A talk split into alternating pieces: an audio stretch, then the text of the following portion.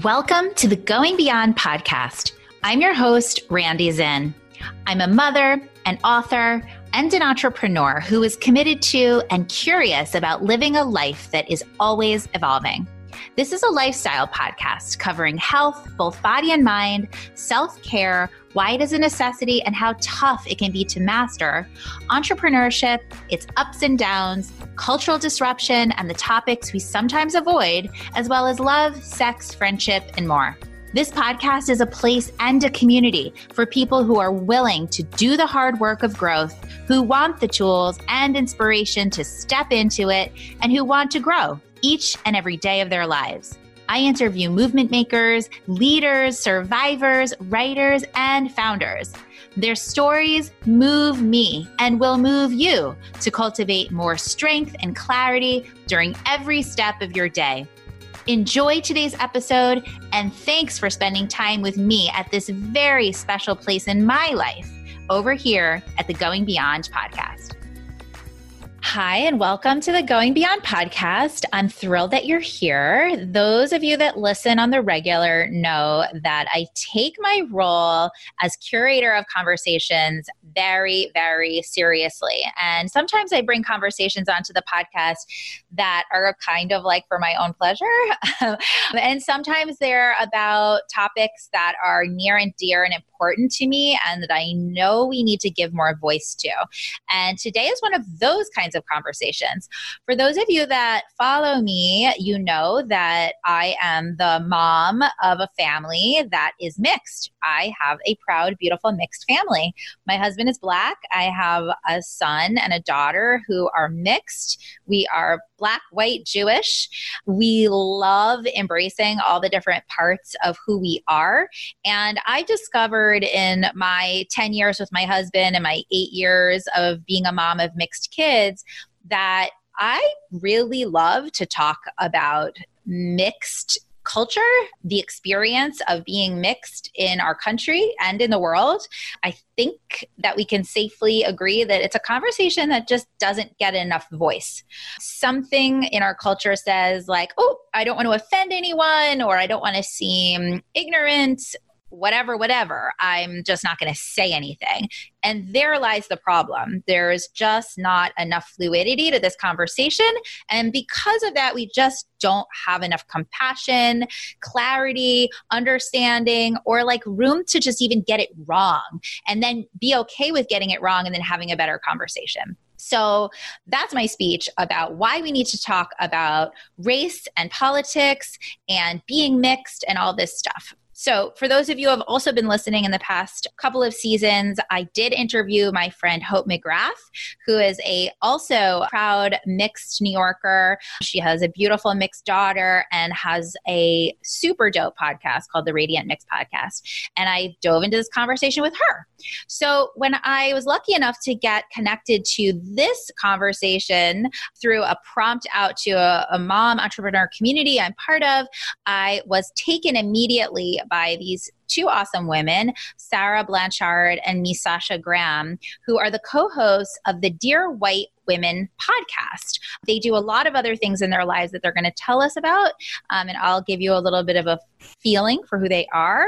But they created this social justice podcast for busy people who wish that they knew more about race, happiness, history, and current events in the US. So basically for everybody. Their personal drive to leave this world a better place for our children became the impetus for this show. And each episode builds on a shared core belief in humanity and in all people, and that we will rise by lifting one another up. I get that, and I agree. That's a huge part of my mission, too A couple of fun facts about Sarah and Misasha. They're best friends. I love that. They met walking out of a racial identity conversation at Harvard when they were undergrads. Um, they're both they both happen to be half white and half Japanese, which I now understand is the term Hapa. I love that term. My dear Eileen, who works closely with me, is also Hapa. So I feel like I'm Hapa by association. Um, so Misasha is married to a black man She's a lawyer, an amateur historian, and a Megaformer fitness coach. Okay, we have things to talk about there.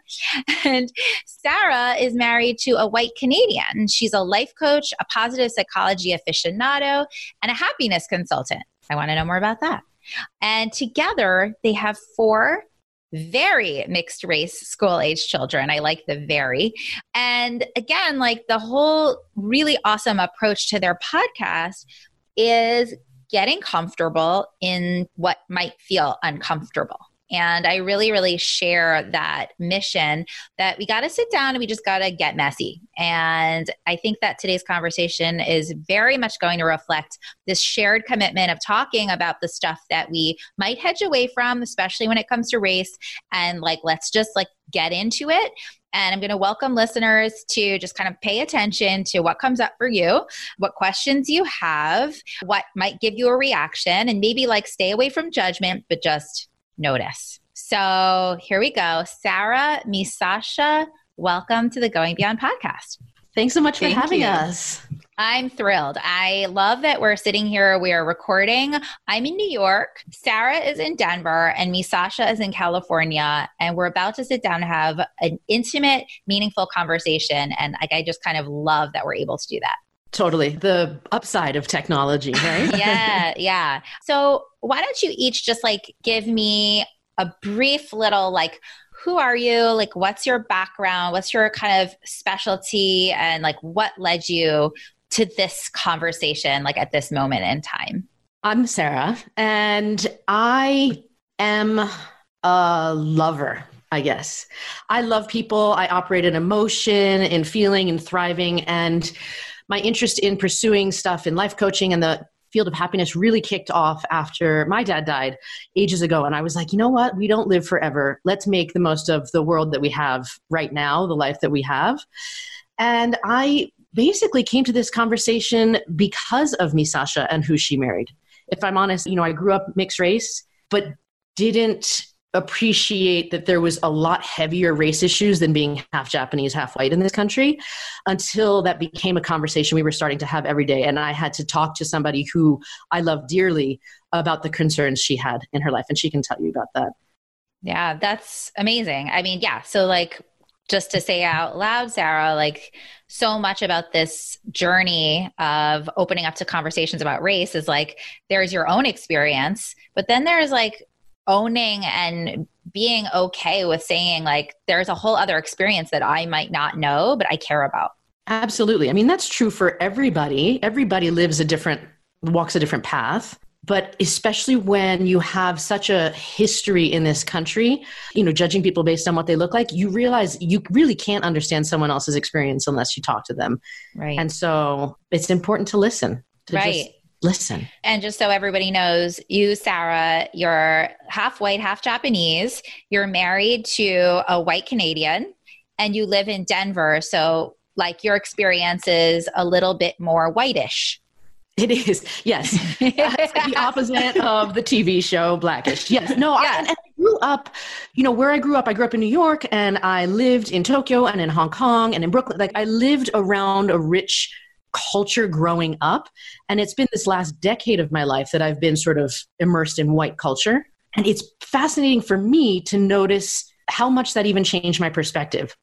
I can tell when I see an Asian person or a black person walking down the street now that I react differently than I used to when I lived around that all the time. So I feel like I understand viscerally how it's possible that someone who's never seen someone who looks different than them might react because it feels different. Mm. And that's But- in my adult years just watching that. So anyway. Let's come back to that. Misasha. So, hi, I'm Misasha, and I am the emotionless robot half of our.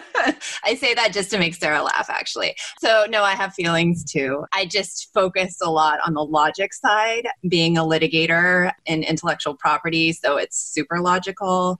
Uh, I also love history, somewhat logical. But yeah, I married a black man who's not only black in this country, but he's black from Louisiana. So that is very different. And we have two boys. And it was really eye opening for me in sort of a similar way to Sarah because I grew up on the West Coast and sort of spent a lot of time in Asia. And so for me, growing up mixed race, my dad is Japanese and, you know, is the only one in his family to come to this country. So I understood what it was like to be mixed race, but I understood that from an Asian white perspective. I didn't really understand the larger issues around race in this country for a long time actually. And then having met and married my husband and then going back to louisiana a lot and having my boys i started to think about race a lot differently. And sarah and i started to have these conversations about that. You know i was just telling her that I was in Louisiana last week and you know we were in a room and out of the 100 people in the room I am the only non-black person in there. And if you haven't experienced that it's really hard to understand I think. And Randi I don't know if this has been your experience too I'm sure it has. But that in those moments you definitely think we do see race we do see color in this country and how that is treated. And then when i you know was walking with groups of my in-laws and how we are treated differently in louisiana for example but i see it in the bay too. So that has been a process that was really eye-opening for me. And what really made me want to do this work is having my boys. And then as they got older I started to really think about you know how are they going to be treated and how are they going to be seen? So they are half black a quarter japanese a quarter white. And you know, it, it is my biggest fear, and I say this a lot that, you know, one day my husband or my boys will walk out of our house and not come back based solely on the color of their skin. And they were in the wrong place, and they happen to be wearing a hoodie, or they happen to be holding a cap gun, or they happen to actually be sitting in our house, you know, and someone comes in and just assumes they're in the wrong house. And that's the society that we live in. And for them, I don't want them to have these fears and especially even if that's not feasible i don't want their children to have these fears. So but it's hard to understand that visceral fear unless you talk about it and unless you under you know people or have heard stories about that. Because if that's not your automatic fear for your child then it's sort of out of sight out of mind almost in a way because there's so many fears we have around kids. And but fearing the loss of a child because of race or because of a characteristic you can't control is, is terrifying, I think. Yeah. So that's when we really wanted to share this with everyone. I'm so glad that you are. I think this is obviously a very timely and powerful, important conversation. I relate to just about everything you just said. It's interesting living in New York City. I do feel like I see a lot of versions of us around, so to speak. But not a majority. I mean, we're still kind of exoticized for sure. You definitely get the looks and the curiosity. I don't really mind curiosity, but you know that you're not blending in. And I've become very comfortable with that. I mean, I don't know about you guys, but I was brought up in a way that was very open minded to all people. I kind of feel like this was sort of the life that I was kind of meant to work toward and be in. I have a lot of experiences of being the only white person in the room. It's not weird to me. And I don't totally know why, but I just know that it's okay for me. We recently went, our nanny is from St. Lucia, and we're super close, and her daughter is the same age as our son, and we're like family. And we went to her daughter's birthday party all the way out in Brooklyn. And I took the kids out on the L train and we went all the way out to Canarsie to the last stop and pushed the stroller and went to the house. And I was the only white person.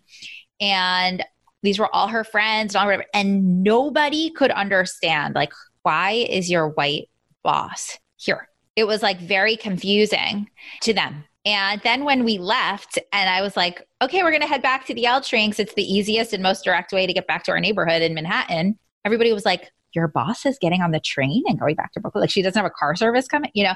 Some of this bleeds, of course, into perceptions of socioeconomic status, but the distinctions that happen visually and where we find our comfort being different. It's something I've always had a comfort with, but it is something that happens over time. And I think having children in particular is incredibly powerful runway into having a more heartfelt compassionate experience of what race really means. I love that because I think that it does bring up a whole, a lot of different ways in which you can have that conversation. And Sarah knows this story. We just did a social studies unit, or we, my son, my older son, my second grader, did a social studies unit where it was like we had one sheet of paper and it was sort of saying, okay, fill out your family origin, you know, and talk about all the countries your family's from. And I was like, oh no, we're about to have this really heavy discussion about slavery because yeah. we can't trace it back past yeah. slavery on my husband's side.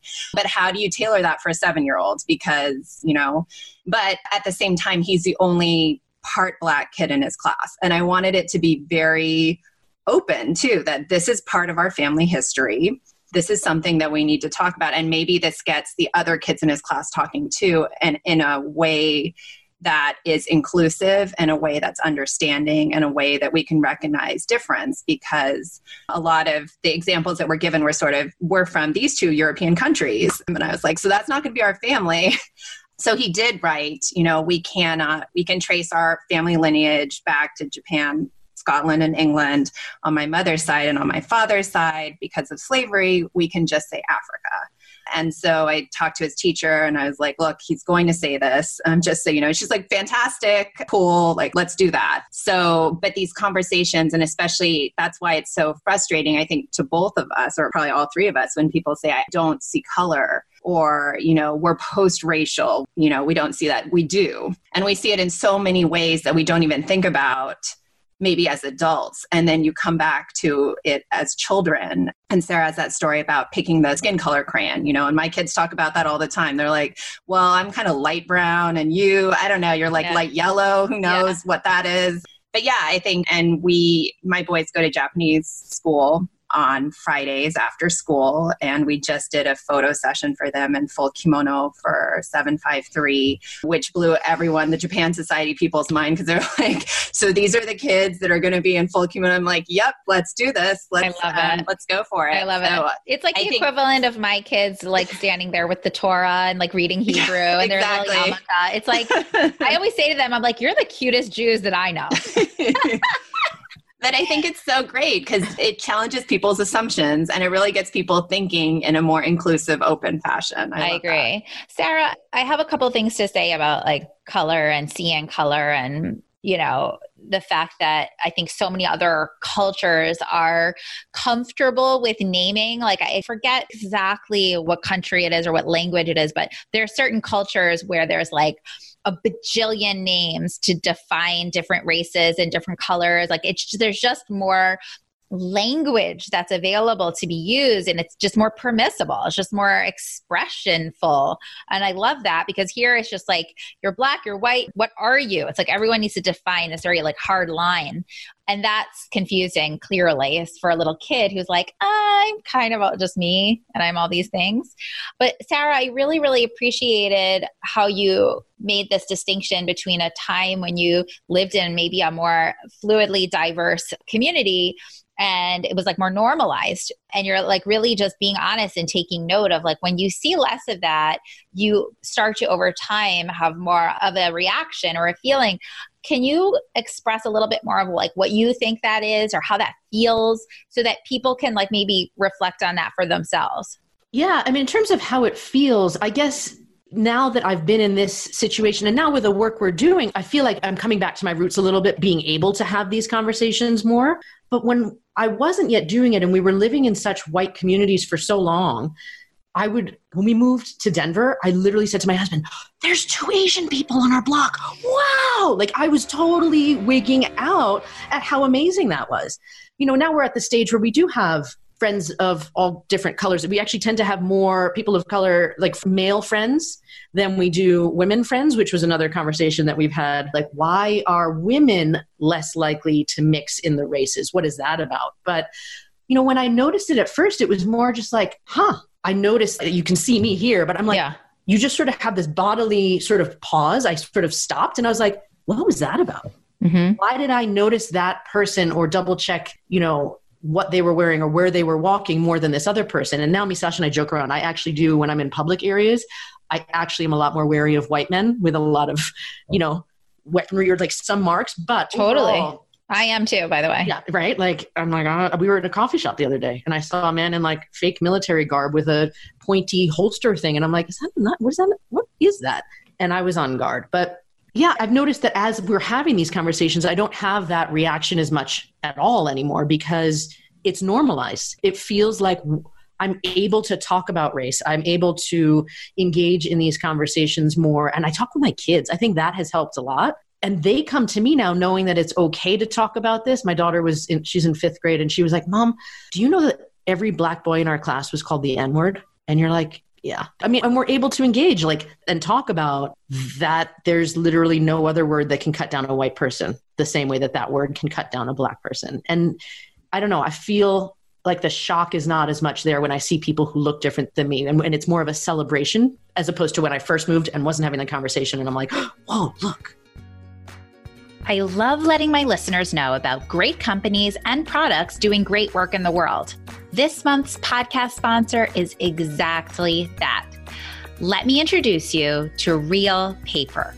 Reel is a tree free bamboo toilet paper that does good and feels good. Reel is made out of 100% bamboo because bamboo is soft, strong, and a better sustainable alternative to using virgin trees. So, no cutting trees down just to wipe your tush. Plus, it is conveniently delivered to your door in plastic free packaging with free shipping. Reel's flexibility allows you to choose the frequency you want it delivered or buy when needed.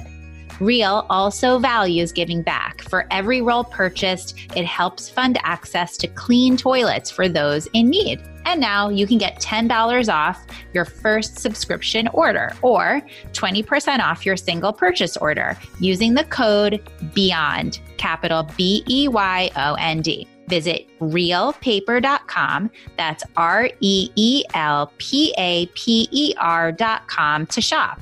Do good, feel good with Reel. Thanks, Reel, for sponsoring the Going Beyond podcast.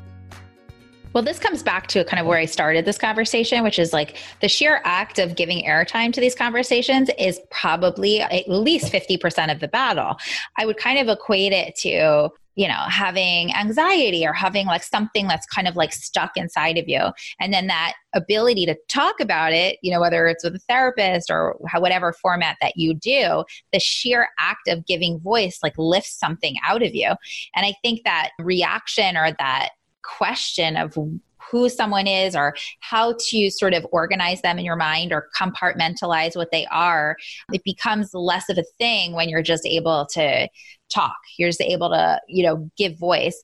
I mean, the kids, I think another theme like I really heard coming up here, which is so cool and so right on, is that I mean, our kids are they're our teachers. Like they come into our lives and we're like, okay, like I signed up to basically like guide you in, in this life and because you're here, I'm now asked to step up to the plate and to like really understand somehow this world we're in and then explain it to you. It's kind of brilliant. It's a good tool. And how many people shy away from that though when their kids ask them a question? Because I think unless you go into it with the mindset of the kids will eventually ask you a question and I'm going to just be cool about it and talk, a lot of people take that opportunity like you can set the stage and then go no we don't talk about race. You know if you're not in that mindset yourself as a parent. Yeah. But i really equate it to a lot of stuff like remember when my kid was little and we were buying paint at home depot? And like the world's wrinkliest human being basically walked up next to us and she was sitting on the counter. I mean like just like a Shar-Pei on a human like just a wrinkly human being waddled over to the paint counter and she's sitting there and she's just like in the not subtle kid language, mommy, why is that lady so wrinkly? And you're just like, holy sh! Like, yeah, what yeah. What am I supposed to say? Yeah. But in that moment, you just are present and you say, well, people's bodies are all different. And sometimes when you get older, you get more wrinkles. It's just how it is. And the same yeah. way you would say about a person in a wheelchair. Well, they use that to help them with getting around. Why is that person black? Well, people's skin tones are different. I mean, it's easy to, if you have conversations about any one of those other things, you can just do the same thing with race. It doesn't have to feel this heavy weight. I totally agree with you. And it's also, I think, with kids, especially, I mean, it's funny, we all have kids in a similar age group. It sounds like third, fourth, fifth grade. It's interesting because the conversations get more intense, right? Like they start to ask you more specific questions and you don't know what's going to jog it. Like my son has had a very full dialogue from very early on about slavery, about Jim Crow, about Martin Luther King. Like that's been part of it. He's been learning Hebrew and Judaism through a very like joyful, you know, experience. But we've never had a talk about the Holocaust. That hasn't yet come up I find that one really sort of intense and complicated to explain because I think of like how just calculated it was at like such a specific point in time. But like anyway, a movie trailer came up. I don't know if you guys have seen. There's like a movie that's out called Jojo Rabbit. It's almost like a Wes Craven like uh dark comedy kind of thing that it's exploring a story of a little boy who's basically training to be like one of the young Nazis and discovers that his single mom is hiding a little Jewish girl like in their house behind like a bookcase essentially.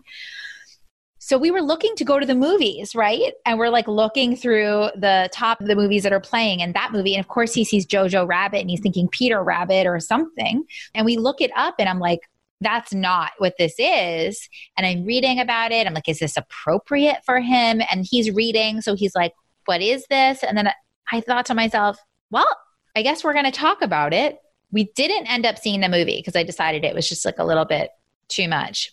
But we did have a very basic conversation about the Holocaust. And he asked me straight up, Did you not want to have this conversation with me? And I said, No, I'm happy to have this conversation with you. I don't overly plan it when it comes up, I'm here to talk about it. And I think like that, I'd love to hear what you guys have to say in terms of your kids and these topics on that. Like sort of like the emotional readiness that we carry to not, you know, hedge away from something when it comes up. That's really interesting. Oh, that's a tough conversation. So it sounds like you handled that really well. Well, I tried. I tried to. I don't know if it was perfect, but I did my best. I think that from a very early age, uh, we really had been reading books and I made it very it's sort of my mission to have them have books where the protagonists were different. And so we got really used to talking about race and color and difference early because that was part of my emotional preparation for that is to make sure that we had this foundation that we could build on so it wasn't suddenly at 10 years old I was going to be like so by the way, you're half black, quarter Japanese, quarter white, you know, figure that out for yourself. But it's funny because I realized, and as we were talking, you know, it's easier for me to talk to my kids about race and difference than it is about like sex basically. Because one of my kids was like did it hurt when i came out of your stomach? Like popped out of it. I'm like yeah it did. Next question. But i'm like yes let's dissect you know race and color. So um, clearly i have some ways to go. But i think that you know your emotional readiness sometimes you're not going to be ready and you kind of you know, like in that Holocaust moment where you're like, okay, I guess we're going to go for it. But I think kids acknowledge that you're willing to talk about it, even yeah. if you it's not what you want to talk about, maybe, and they can read that too. But you're open to talking about it. And the more practice you have doing that, I think the easier it is. And the more you're emotionally ready, that it's not like you have to work all this way up each time. Yeah, I agree. So I want to ask you guys some specific questions that have to do with what you're doing. Talk to me a little bit about your goals for this collective work you're doing, this podcast, and why women are so key to this conversation. So I think you know, some of this stems from, like we were discussing, our children and making this world a better place for our children, a lot of it. But, you know, after the election in 2016, too, we were really motivated by sort of the negativity and the closing of sort of various eyes and the narrowing of a focus and the narrowing of you know what narratives are okay in this country. And so we really wanted to get people talking and thinking about what was really important to them and what were they going to do about it. Because for us clearly making having empathy be forefront and having everyone recognize the humanity in everyone is our issue. And what we are doing about it is we have this social justice podcast in which we can talk and model the conversations that are tough. And sometimes we say really awkward or difficult things on our podcast. Um, and we admit, Sarah's raising her hand, and we admit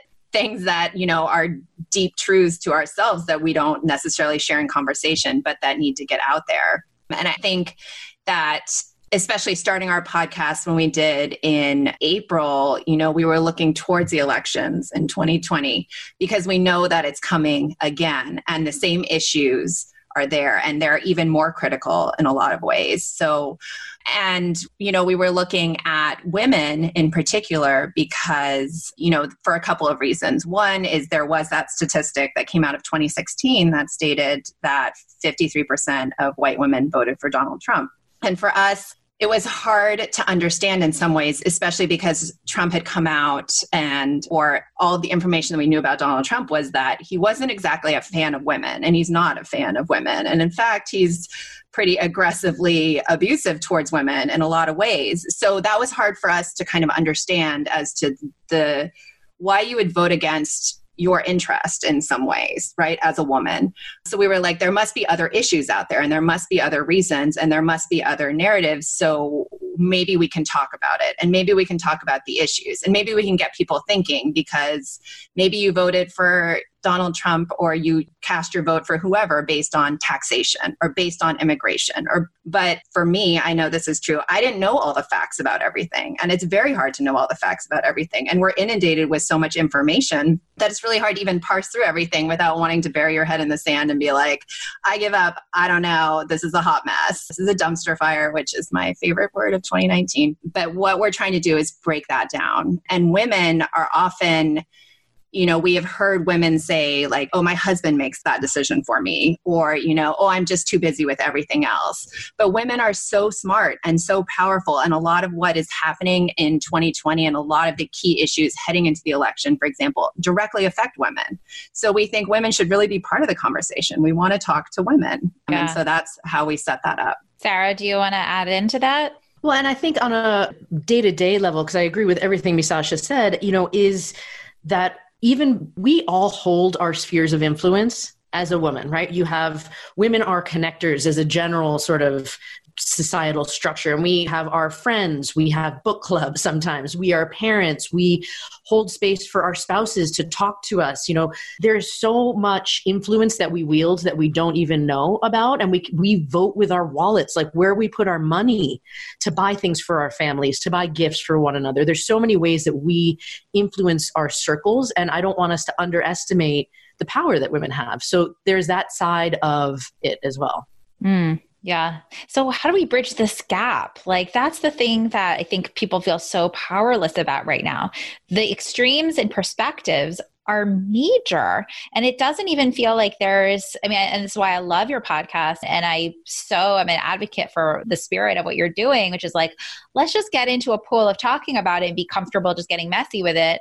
But where is the bridge? How does someone, you know, who like us, who, you know, we have certain perspectives talk to somebody who might be like on a far opposite you know a level of things like where do we find that common ground and i can't answer that which is i think where we feel so powerless right now I think some of it is doing, you know, when we have interracial conversations, we're often told as the white person, you should just shut up and listen sometimes to the perspective of someone who's not in the majority. I think that can apply if you're talking to someone who has different thoughts about the same issue. So, say you care heavily about women's rights you know and you're talking to somebody who doesn't understand that hearing their perspective and asking them to hear your perspective and just being quiet and listening in order to find what it is. Because people always have some intention. Something it's important to them for a reason. So to figure that out sort of highlights the humanity at least in the other person. And so i think sometimes it just takes that humility to just stop and listen ask the question and stop and listen respectfully. I agree. I think it's difficult because we have these kind of inflammatory platforms like Facebook where these wars happen and people just start to, you know, curse each other out or like block each other if there's different perspectives and just feels it feels like a war ground.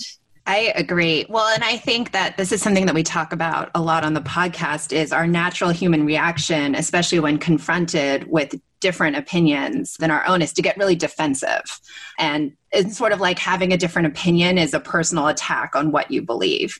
And I think that while that is a natural human reaction, that's very difficult to have a conversation that's positive or that, you know, feels like you're moving the needle with you, with someone else, with your own thoughts. If you're so worried about what that other person is saying and how that, you know, reflects on you, kind of. So, as hard as it is when you're getting into these conversations and trying to bridge that gap, like to take that defensiveness that you're naturally going to feel, acknowledge it, and then sort of put it to the side so that you can really hear what the other person is saying. I think that's key as well. I'm not trying to say that we're better than anyone else because we have mixed homes.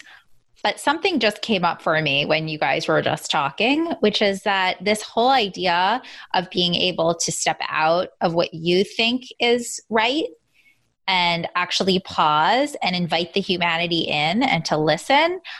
I'm realizing we're sitting here and reflecting that that is a skill that exists in a mixed household.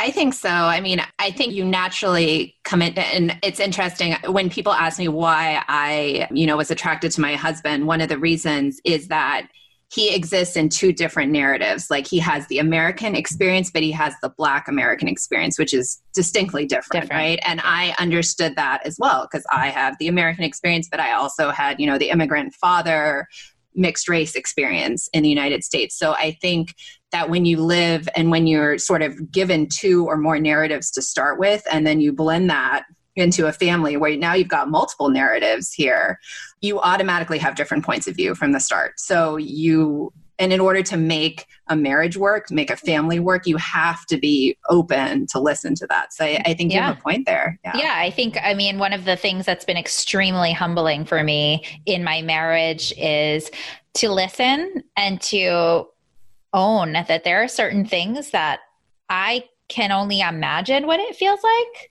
but there's no way that I could ever really relate. You know, I'm not a person of dark skin. I can relate as being a female as being a Jew to what it means to be a minority in certain respects. But the skin color thing is real, especially in our country. And I think it's incredibly powerful and humbling to say, I hear you, I can't imagine, and you're right, that's not what I experience on a daily basis.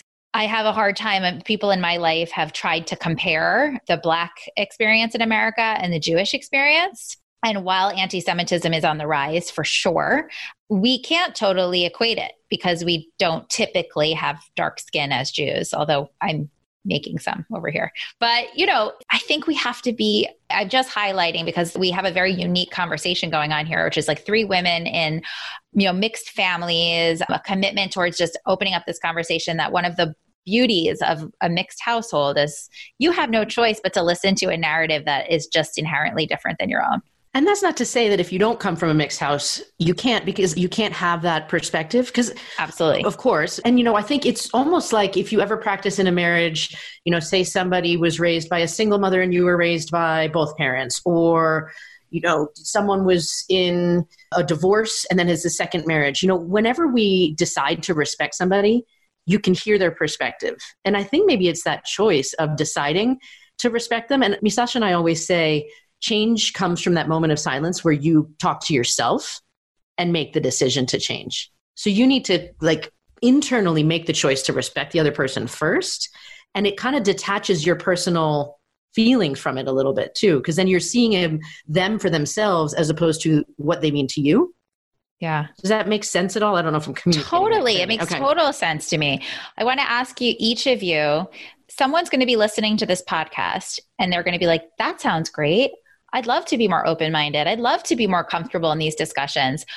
What would be one tangible tip that you can give that person to begin interacting that way? Is it an action? Is it something to read? Is it what? What would be like one thing you can do to start to like open up to that concept more in your life? Listen I mean, to your I podcast. Feel like I was, yeah, listen to the podcast because we definitely have these conversations all the time. And we always come up with more resources. I feel like the more we've been engaged in the conversation, the more and more and more I see different narratives. There's so many TED Talks out there that we could recommend. You know, there's so many books. There's books you can buy for your kids. There's so many easy ways to enter the conversation that I guess the advice would be don't think it's that big of a deal. Just try. Yeah. Find some resources, listen to some podcasts, grab some books, watch the TED Talks. Don't make it so hard. Just start. Yeah. I love And honestly, if anybody does have questions who is listening, tell them to feel free to reach out to us because we can send a whole bunch of resources over. Yeah, well, maybe what we'll do in the show notes is you guys can send us a couple of your favorite go tos and we can post them in the show notes so people can, you know, click on things. Fantastic. Misasha, what would be like a tip from your angle?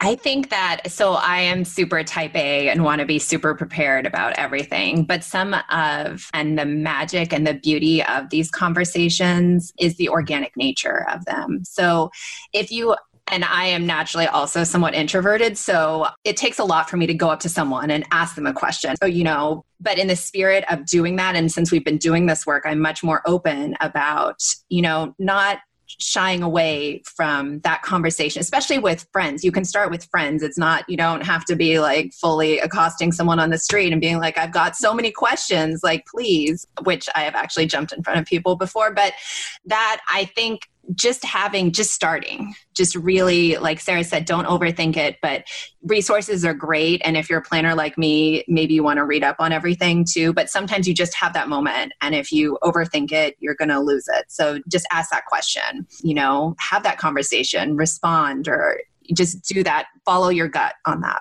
I love that. So, what's next for the Dear White Women podcast and the work that the two of you are doing together? We are super excited because we have been working towards a whole election boot camp. So, starting this week, I think today. Well, we're recording this in the month of November. It's probably going to air yes. in the new year. So we are probably deep into our election mm-hmm. issues. And what we've done is we've picked some of the issues that we think are really important in the election. And we're taking listener feedback too for you know other ones. So when we're trying to break them down like why is this a big issue? Why is it a systemic issue in the united states? Like what can we do about it too? And if this is an issue to, that's important to you what are you going to do about it? So we've really set our programming through march basically to really focus on and leading up to the start of the primaries and in various states to really focus on breaking down those issues, making it easy for you to understand, but really starting to get you thinking as November is coming sooner than we think. Well, and I think the key is get you thinking about the issues. It's not so much the political game, it's not a party or affiliation, but it's about things that affect our day to day lives. The issues really is the focus of this. So I think that's where it's different. Well, that makes me feel happy because I, again, like so many of us are so overwhelmed that to have what I would call a safe, inclusive space like you two are creating on this podcast is so amazing to be able to go and listen and like remind yourself what are the issues? How can I think about them? Here's two working women, two moms who can come at this and kind of digest it and we can all think it through. That's exciting to me. So I'm really excited to hear that that's what you're doing. Woohoo, thanks. Yeah. Okay. So tell everybody exactly where to find you guys on, you know, every platform that matters and how they can engage. All right. Well, anywhere you listen to podcasts, you can find Dear White Women. And if you're looking on a computer or on your phone, you can find all of our episodes and information about us at dearwhitewomen.com. And in terms of social, we're on Instagram and Facebook at Dear White Women Podcast. We're on Twitter at DWW Podcast. You can email us. We've got a lot of listener feedback through our email at hello at dearwhitewomen.com, or you can reach us through the website as well. Awesome. So I just want to close our conversation today by something that we do have to kind of like say goodbye in a moment. But I think the main thing that I just really want to highlight here and is so in the spirit of what you both are doing, and I'm so super grateful that you are, has to do with the title of your podcast, Dear White Women. And while we can sometimes have that reaction and like we're being really open here about reactions that we might have that have to do with oh my gosh she's calling out white women or why are they saying white women and I just want to call out to all of you listening that we believe, me, Sarah, Misasha, and a lot of the people that are listening to us, that we must feel comfortable calling out color, calling out differences, calling out who we are, what we are, in order to start having a more fluid, open, compassionate conversation. So that is truly the theme of why the three of us decided to hop on this conversation today, why these amazing women started this podcast and have such a commitment to make time in their life to curate this level of conversation. So do not shy away from calling a woman white or black or Hapa or Jewish or mixed in every way and you're not really sure what they are, and that's okay. This is important because this is what it means to be a part of humanity. So that's my speech. Sarah, Misasha, you guys are amazing. I'm really excited that I know you now. And I'm excited to promote your podcast just through this conversation. And I hope that we can do this again. Maybe I'll come onto your podcast. That sounds fantastic. Awesome. I feel like our family just expanded along these conversation lines. So thank you so much for having us. Yes, thank you. This has been amazing. Oh, you guys are incredible. And this is what this podcast is all about. It's making friends and family across state lines, across country lines. We are using technology at its best to talk regardless of where we are. And I'm really grateful to all of you who listen to this conversation. If you feel like this is a conversation that's necessary, I hope you do, then share it. Share it on your social media platforms. Share it with your friends and family. Give this podcast some love. I appreciate it. You are the reason that this podcast is growing, and I don't take that lightly. So, continue to take care of yourself, continue to push your own envelope, and have a wonderful rest of your day. Bye.